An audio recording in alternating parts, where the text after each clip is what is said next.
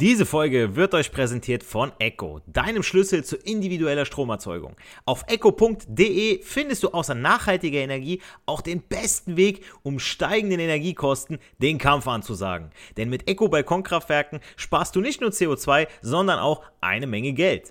Egal ob am Balkon, im Garten oder auf dem Dach. Die Mini-Solaranlagen von ECO kannst du überall aufstellen. Das geht auch ganz leicht, denn dafür musst du sie nur an die Steckdose stecken und kannst direkt deinen eigenen Strom produzieren. Tauche ein in die Welt erneuerbarer Energien, entdecke smarte Lösungen für dein Zuhause und fang sofort an zu sparen. Und mit meinem Code CARLO75 erhältst du bei deiner nächsten Bestellung von deinem nächsten Balkonkraftwerk satte 75 € Rabatt. Also CARLO75 bei deiner nächsten Bestellung angeben, Geld sparen und eigenen Strom produzieren. Und jetzt viel Spaß bei der Podcast-Folge.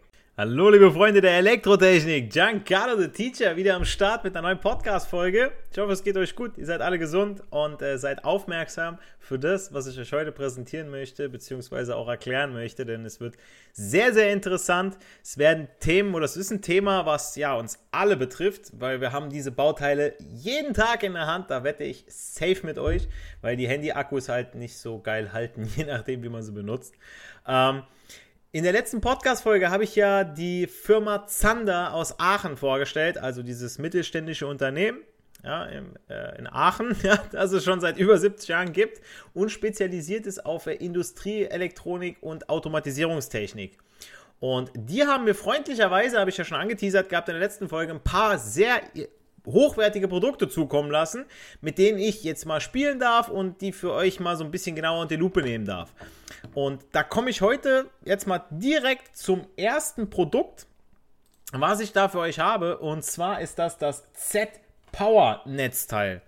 Ja, warum habe ich mir das geben lassen? Ja, weil ich mir dachte, okay, komm, wenn ich mir jetzt ein paar Komponenten von denen geben lasse, dann müssen die natürlich auch versorgt werden, aber dass dieses Netzteil, also ich habe das hier in der Hand, dass das so hochwertig ist, das macht mich schon, es ist schon cool. Ja, es ist jetzt klein, kompakt, ja, möglich. Ich habe das jetzt hier mal gerade so mit 2 Fingern und hier steht hier so Power Supply, eine Phase, 24 Volt, 3,8 Ampere, 90 Watt. So, und ich habe da schon mal so einen kleinen Stecker angeschlossen, Schutzkontaktstecker, ist ja Einphase, L1N und Schutzleiter und wenn ich mir das Ganze auch mal so anschaue jetzt auf der Produktbeschreibung, da steht zum Beispiel, das Z-Power ist eine an eine DIN-Schiene montierbare Einphasen-Eingangs-Stromversorgung. Einphasen, ja klar, der L1 kommt dran und dann wird aus dem L1, aus den 230 Volt zwischen L1 und N, werden dann eben 24 Volt. Ja, dann steht dahinter diese Stromversorgung, welche eine stabile und galvanisch getrennte SELV, PELV, ES1 Ausgangsspannung bereithält. Stromversorgung eine Phase, 24 Volt, 3,8 Ampere, 90 Watt. Und jetzt ist ja so ein bisschen, was bedeutet das denn jetzt alles überhaupt? Ja? Also Stromversorgung eine Phase, habe ich ja gerade geklärt, ne? Es kommen nicht L1, L2, L3 dran, das wären 3 Phasen, sondern eben nur die eine. Dann 24 Volt ist meine Ausgangsspannung, was ich hinten rausbekomme. 3,8 Ampere, der Ausgangsstrom, der maximale, und die 90 Watt, die ich eben die maximale Anschlussleistung habe. So, jetzt steht da sowas wie, die Z-Power ist an eine DIN-Schiene montierbar. Die DIN-Schiene, was ist das denn? Das ist eine DIN-Schiene, ist ein genormtes Bauteil zur statischen Befestigung von Energieträgerleitungen. Stehen aus dem Stahlblech, Alu, Kupfer oder Kunststoff. Andere Bezeichnung für DIN-Schiene ist einfach Tragschiene oder auch Hutschiene. Ganz einfach. Also der Fachmann weiß auch bei Gesellenprüfungen, Teil 1, Teil 2, aber auch jetzt in Schaltschränken und so weiter, da seht ihr immer diese Schienen, wenn die noch schön leer sind. Und dann kann ich die da draufklicksen und dann sind die befestigt. Das ist mit DIN-Schiene einfach gemeint. Ja, dass einfach der Fachmann weiß, okay, alles klar, für einen Schaltschrank top geeignet. So. Dann steht da ja sowas wie SELV-PELV ES1. Was bedeutet das jetzt?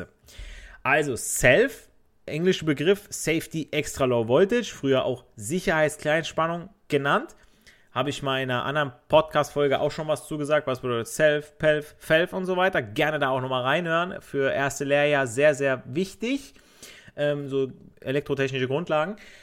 Und dieses Safety Extra Low Voltage, diese Sicherheitskleinspannung, beschreibt eine Spannung, die so niedrig gewählt ist, dass beim direkten Berühren, also das heißt, wenn ich direkt an die Kupferader fasse, sowohl bei bestimmungsgemäßen Betrieb als auch bei einzelnen Fehler keine Gefahr durch höhere Körperströme besteht. Das heißt, ich kann einfach beim Ausgang dran packen, passiert mir nüchte. Schon mal eine schöne Sache. Dann steht da PELV. PELV hört sich an wie SELV, nur mit P, ja, heißt Schutz durch Funktionskleinspannung mit sicherer Trennung. Also PELV, der englische Begriff Protective Extra Low Voltage, auch wieder eine Schutzkleinspannung, weil es ist ja wieder wie bei SELV eben dieses 11 drinne, ja, ELV Extra Low Voltage, eben diese Schutzkleinspannung. Allerdings sind die aktiven Leiter der Kleinspannungsseite und Körper der Betriebsmittel bei PELV geerdet und mit einem Schutzleiter verbunden. Deswegen musste ich ja auch bei der Eingangsseite nicht nur 2 Adern, sondern 3 anschließen, L1, N und PE. Das sieht man aber auch nochmal bei der Produktseite, wo hier N, L und PE nebeneinander sind. Ja, also ich habe auf der Ausgangsseite den Schutzleiter angeschlossen. Findet meistens in der Audiotechnik, findet das nochmal Anwendung, weil ihr kennt dieses Rauschen, ja, dann muss man irgendwie ein Kabel richtig reinstecken, ja, damit eben diese ganzen Störsachen, diese ganzen Störsignale rausgefiltert werden. Und damit haben wir schon mal SELV und PELV, aber jetzt steht ja noch diese Kurzbezeichnung ES1. Der ein oder andere Fachmann wird es vielleicht schon mal gelesen haben. Das ist in der EN 62368-1 definiert und klassifiziert Energy Sources oder Power Sources, ES, Energy Sources. Beispielsweise Energieklasse, Powerklasse 1, ES1, PS1, welche wiederum sichere Spannung und Strombegrenzung unter eine Definition bringt. Also diese Klassen ersetzen die Begriffe SELV und PELV, welche in früheren Normen eben verwendet wurden. Ja? Und bevor jetzt der ein oder andere sagt, ja okay, warum lassen die denn SELV und PELV nicht weg? Leute, ihr müsst euch das denken wie bei alten Autos. Da sagt zwar einer, ja gut, okay, wir machen jetzt nur noch E-Autos, aber bis die alten Autos alle von der Straße weg sind. So, und dann kommt ein Kfz-Mechaniker, der jetzt lernt, so, Kfz-Mechatroniker, der macht jetzt nur noch Hochvolttechnik und kommt in eine Werkstatt, wo aber auch noch Benziner repariert werden und dann sagt er, nö, habe ich nie gelernt. Ich bin doch hier auf dem neuesten Stand. Ja, ich habe nur E-Auto gelernt. Ja, und dann kommt irgendein, ja, dann brauche ich bei dir nicht in die Werkstatt gehen. Das heißt also, solange die ganzen alten Geräte noch, im Betrieb sind, ja, bei den Leuten unterwegs sind. Also so lange muss man das auch noch lernen und noch wissen, was SELV und was PELV ist und nicht nur ES1 und darunter fällt das Ganze, sondern zumindest mal wissen, okay, alles klar, SELV, PELV, ja, ich habe ES1, ist neu, Energy Sources, deswegen, okay, alles klar. Das ist aber das, ne? Nur mal so, by the way. So, und dann steht da unten, der Ausgang ist elektronisch geschützt gegen Nulllast. Nulllast, was ist denn Nulllast? Also, werden zum Beispiel jetzt Netzteile mit weniger als der vollen Leistung betrieben, so laufen sie in Teillast. Nulllast bedeutet hingegen, dass das Netzteil keine Leistung erbringt, beziehungsweise diesem Netzteil nichts entnommen wird. Heißt also, es ist also abgeschaltet oder es läuft im Leerlauf. In jedem Fall aber keine Energie an Komponenten, Lasten etc. würden abgegeben. Und das heißt im Prinzip Nulllast. Keine Last hinten dran, Nulllast. So, dann steht da hinten, Ausgang ist elektronisch geschützt auch gegen Überlast und Kurzschluss. Heißt wiederum, Überlast, Kurzschluss sollte eigentlich klar sein, habe ich auch schon mal in einem Video auf meinem Kanal erklärt, aber auch auf diversen anderen Podcast-Folgen immer mal wieder erwähnt. Ich sage es jetzt gerade nochmal, weil ich bin dessen gar nicht müde, das immer wieder zu erwähnen. Also eine Überlast für Stromkabel entsteht, wenn ein oder mehrere Verbraucher mehr Energie benötigen, als das Netz zur Verfügung stellt. Darüber hinaus kann eine Überlast auch durch einen Kurzschlussstrom ausgelöst werden. In beiden Fällen entstehen dann Überlastströme, die das Kabel erwärmen, was zu Beschädigungen führen kann, weswegen ja dann der Leitungsschutzschalter oder die Schmelzsicherung auslösen sollen. Ja, so eine Überlast. Klassisches Beispiel, Steckdosenleiste, amerikanisches Modell, 5 Kühlschränke dran. Oh, warum löst die Sicherung aus? Ja, und deswegen hat man da auch eine Freiauslösung bei den LS-Schaltern, damit man den eben nicht festkleben kann, weil viele sagen, oh, der löst immer wieder aus, ich klebe den jetzt fest, dann lasse ich die Maschine mal schön laufen, ja, und dann raucht die Leitung ab, ne? Deswegen Freiauslösung, nur mal so noch am Rande. So, und jetzt kommen wir noch zu dem Kurzschluss. Ein Kurzschluss entsteht, wenn ich jetzt einen aktiven Leiter und den Neutralleiter zusammenpacke, also L und N oder L2 und N, L3 und N, wie ihr wollt, oder L1 und L2, dann habe ich einen vollkommenen Kurzschluss.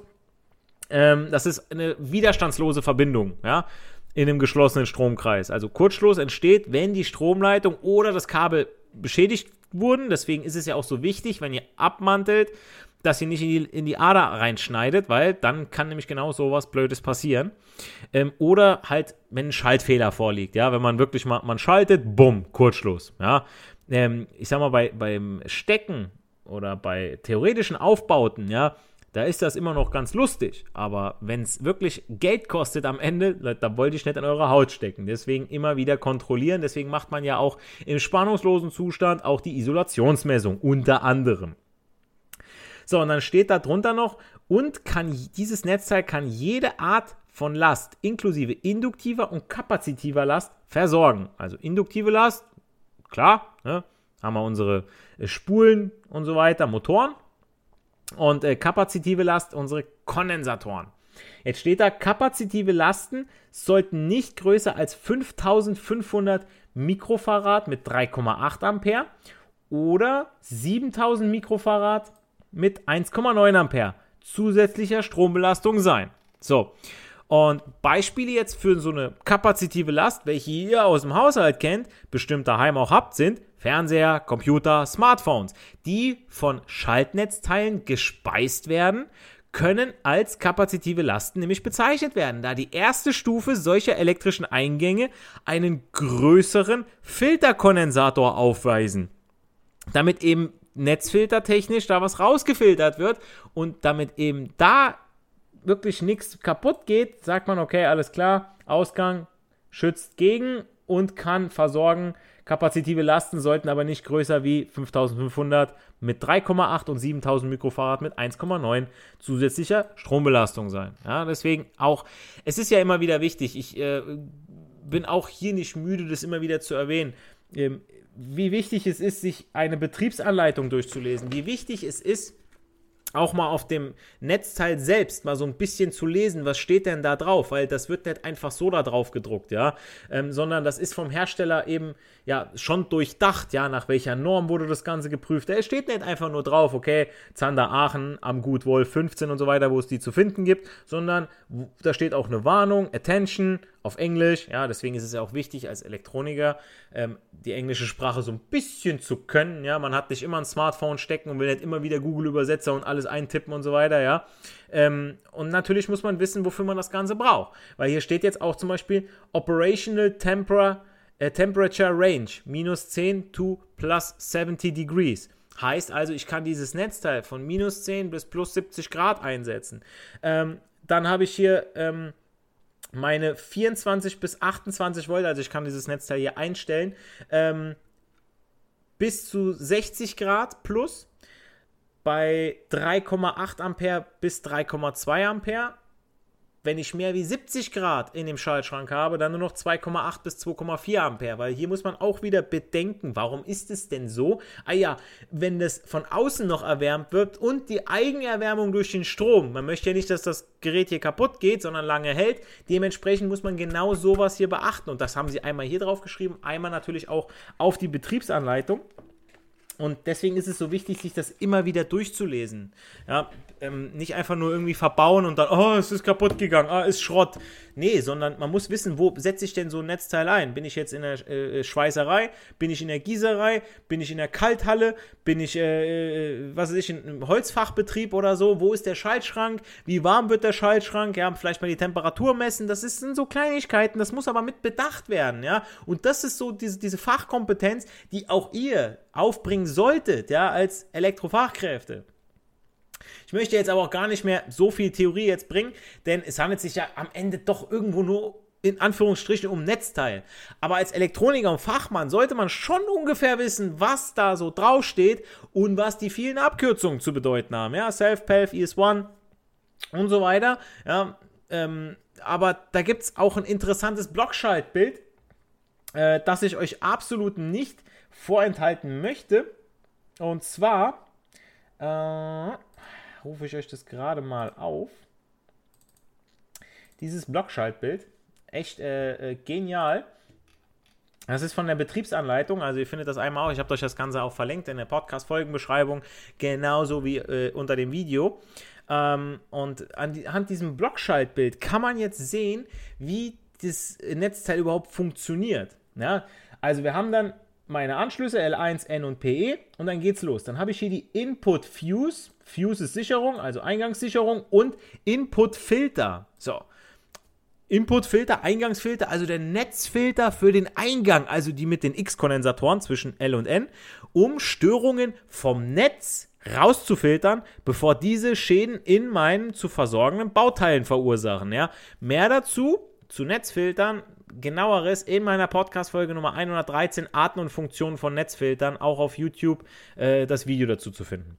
Dann kommen wir auch schon direkt zum Input Rectifier, das ist der dahinter ist. Also ich habe das Ganze jetzt einmal abgesichert, ich habe das Ganze mal gefiltert vom Netzseite und dann kommt es zum Input Rectifier.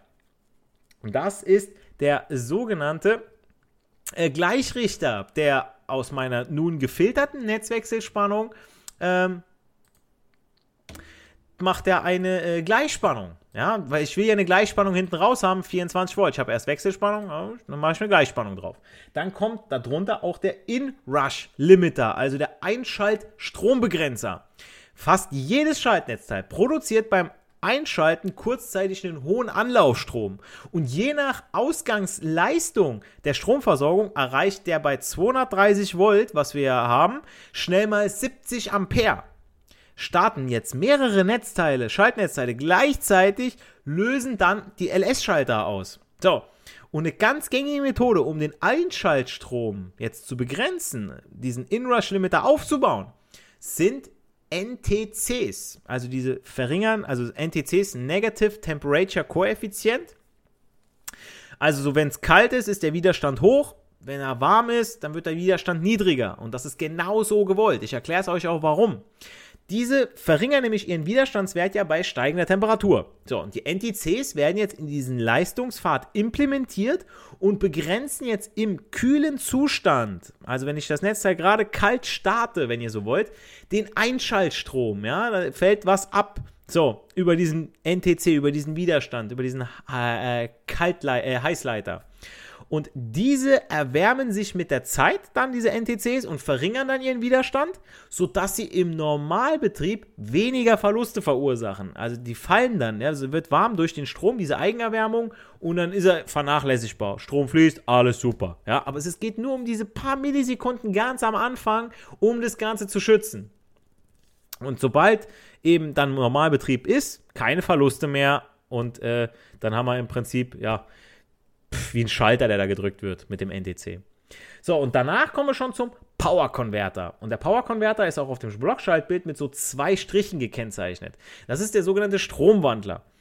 Ist ein spezieller Trafo zur proportionalen Umsetzung von großen Strömen auf direkt messbare Werte oder kleinere Ströme. So, also mit dem Stromwandler erzielt man eine galvanische Trennung. Ja, das heißt also, die sind nicht elektrisch, nicht leitend miteinander verbunden, sondern über magnetisch, Induktion, zwischen Primärstromkreis und Sekundärstromkreis, und man erhält im Falle einer Störung eine Schutzwirkung für die nachgeschalteten Messgeräte. Das heißt, alles, was nach meinem Trafo kommt, alles, was hinter meinem, jetzt habe ich das Ganze gleichgerichtet und so weiter, nachdem das Ganze jetzt quasi transformiert wurde, das ist alles nicht mehr leitend miteinander verbunden, elektrisch leiten. Das heißt also, in meiner Ausgangskreis ist irgendein Fehler oder im Eingangskreis ist ein Fehler, kriegt der ein oder andere das gar nicht mit, und somit schützen wir dadurch unsere Bauteile, sowohl auf der Primärseite als auch auf der Sekundärseite, sowohl links als auch rechts vom Netzteil, ja. So, und unter diesem Power Converter, da habe ich noch ein Output Over Voltage Protection. So, Das ist der Ausgangsüberspannungsschutz. Wir haben ja einen Eingangsstrombegrenzer und jetzt haben wir den Ausgangsüberspannungsschutz. Netzteile können beträchtliche Schwankungen der Versorgungsspannung verkraften. Länger andauernde Über- oder Unterspannung von 30 Volt sind auch für die meisten Schaltnetzteile jetzt kein Problem. Stromausfälle bis etwa eine Viertelsekunde, Leute, wie sie bei Schaltvorgängen nämlich vorkommen können, werden mit der in Kondensatoren gespeicherten Energie in der Regel schon überbrückt. Und sogar Überspannungsspitzen von mehreren 100 Volt werden abgefangen, wenn sie nur wenige Millisekunden dauern. Aber das sind alles so Werte, Viertelsekunde, Millisekunde.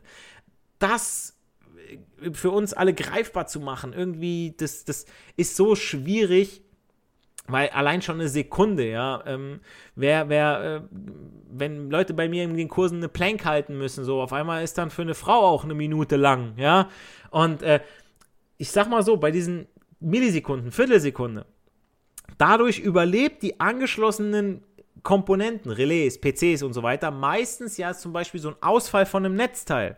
So, aber alles, was drüber hinausgeht, dafür brauche ich diesen Ausgangsüberspannungsschutz, ja, also wo jetzt zu viel ist, da schaltet der dann ab. So, und wir sind noch nicht fertig, das ist alles in diesem Netzteil verbaut. Jetzt kommt noch der Output Voltage Regulator, also der Ausgangsspannungsregler, welchen ich von 24 bis 28 Volt nominal einstellen kann. Hab's aber in einem Video getestet und nachgemessen. Ich will nicht spoilern, aber da sind ein paar andere Werte rausgekommen, wie 24 bis 28 Volt. Also Achtung bei sehr empfindlichen Betriebsmitteln. Hier sollte man schon vorher messen. Und zum Schluss kommt noch der Output-Filter. Ja, der Output-Filter. So, und was ist natürlich der Output-Filter? Wenn wir Eingangsfilter haben, haben wir natürlich auch noch einen Ausgabefilter. So, und dieser Ausgabefilter, sprich der Netzfilter auf der anderen Seite, damit eben auch nichts an Verunreinigung zurück ins Netz gehen. Ja, also zurück ins Netzteil. Um das auch sie wieder da zu schützen. Man weiß ja nicht, was der Kunde da hinten anschließt. Ja, also ihr seht oder hört schon raus. Ja, es ist verdammt genial, finde ich, was hier alles verbaut ist. Also in einem so einem Netzteil so viel Technik.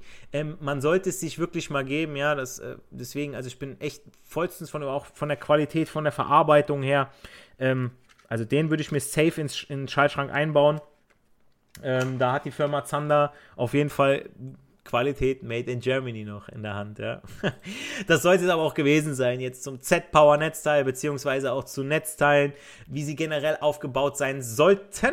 Ja, ein Schüler hat mich jetzt letztens darauf hingewiesen, weil ich sagte, so sind Netzteile aufgebaut. Er sagte, so sollten sie aufgebaut sein. Dann hat man wirklich Qualität in der Hand, die halten auch lange bei vernünftiger Anwendung. Ist genauso, wenn ihr mit einem Auto zum TÜV fahrt und das ist 20 Jahre alt und kommt sauber durch den TÜV, dann weiß der TÜV-Prüfer, dann weiß der Kfz-Mechaniker, entweder ihr seid Schrauber, ja, oder ihr fahrt vorsichtig oder ihr seid beides. Ja, ich bin beides, also ich habe an meinem Auto, schraube ich auch gerne mal rum, war jetzt beim TÜV und der ist schon über 10 Jahre alt, mein Mädchen, und die ist sauber durchgekommen, hatte gar nichts, aber ich mache einen Ölwechsel selber, Reifenwechsel selber, ich habe da auch schon andere Sachen mitgemacht, also Bremsen wechseln, wenn man auch vernünftig fährt und wenn man sich genauso verhält mit seinen Elektronikkomponenten, dann halten die auch lange, ja, und dann muss man auch zu schätzen wissen, was man da in der Hand hat. Ja, solltet ihr noch Fragen oder Anmerkungen zu dieser Folge haben oder zum Netzteil, zu anderen Produkten von der Firma Zander, wo ihr sagt, hey, hier, ich habe auch was zum Testen oder könntest du nicht mal, kein Problem, schreibt es mir gerne über das Kontaktformular meiner Website www.elektrotechnikpodcast.de. Ich antworte euch innerhalb der nächsten 7 Tage, damit ihr dann euer Thema wiederfindet bei mir im Podcast, entweder in einem Videoformat und oder dann im Podcast-Format, damit es weiterhin heißen kann, nicht für die Schule, sondern für das Leben lernen wir. Wir sehen uns im nächsten YouTube-Video, hören uns in der nächsten Podcast-Folge. Macht's gut, bleibt gesund, euer Giancarlo, the Teacher. Diese Folge wird euch präsentiert von ECO, deinem Schlüssel zu individueller Stromerzeugung. Auf eco.de findest du außer nachhaltiger Energie auch den besten Weg, um steigenden Energiekosten den Kampf anzusagen. Denn mit Eco-Balkonkraftwerken sparst du nicht nur CO2, sondern auch eine Menge Geld. Egal ob am Balkon, im Garten oder auf dem Dach. Die Mini-Solaranlagen von ECO kannst du überall aufstellen. Das geht auch ganz leicht, denn dafür musst du sie nur an die Steckdose stecken und kannst direkt deinen eigenen Strom produzieren. Tauche ein in die Welt erneuerbarer Energien, entdecke smarte Lösungen für dein Zuhause und fang sofort an zu sparen. Und mit meinem Code CARLO75 erhältst du bei deiner nächsten Bestellung von deinem nächsten Balkonkraftwerk satte 75 € Rabatt. Also CARLO75 bei deiner nächsten Bestellung angeben, Geld sparen und eigenen Strom produzieren. Und jetzt viel Spaß bei der Podcast-Folge.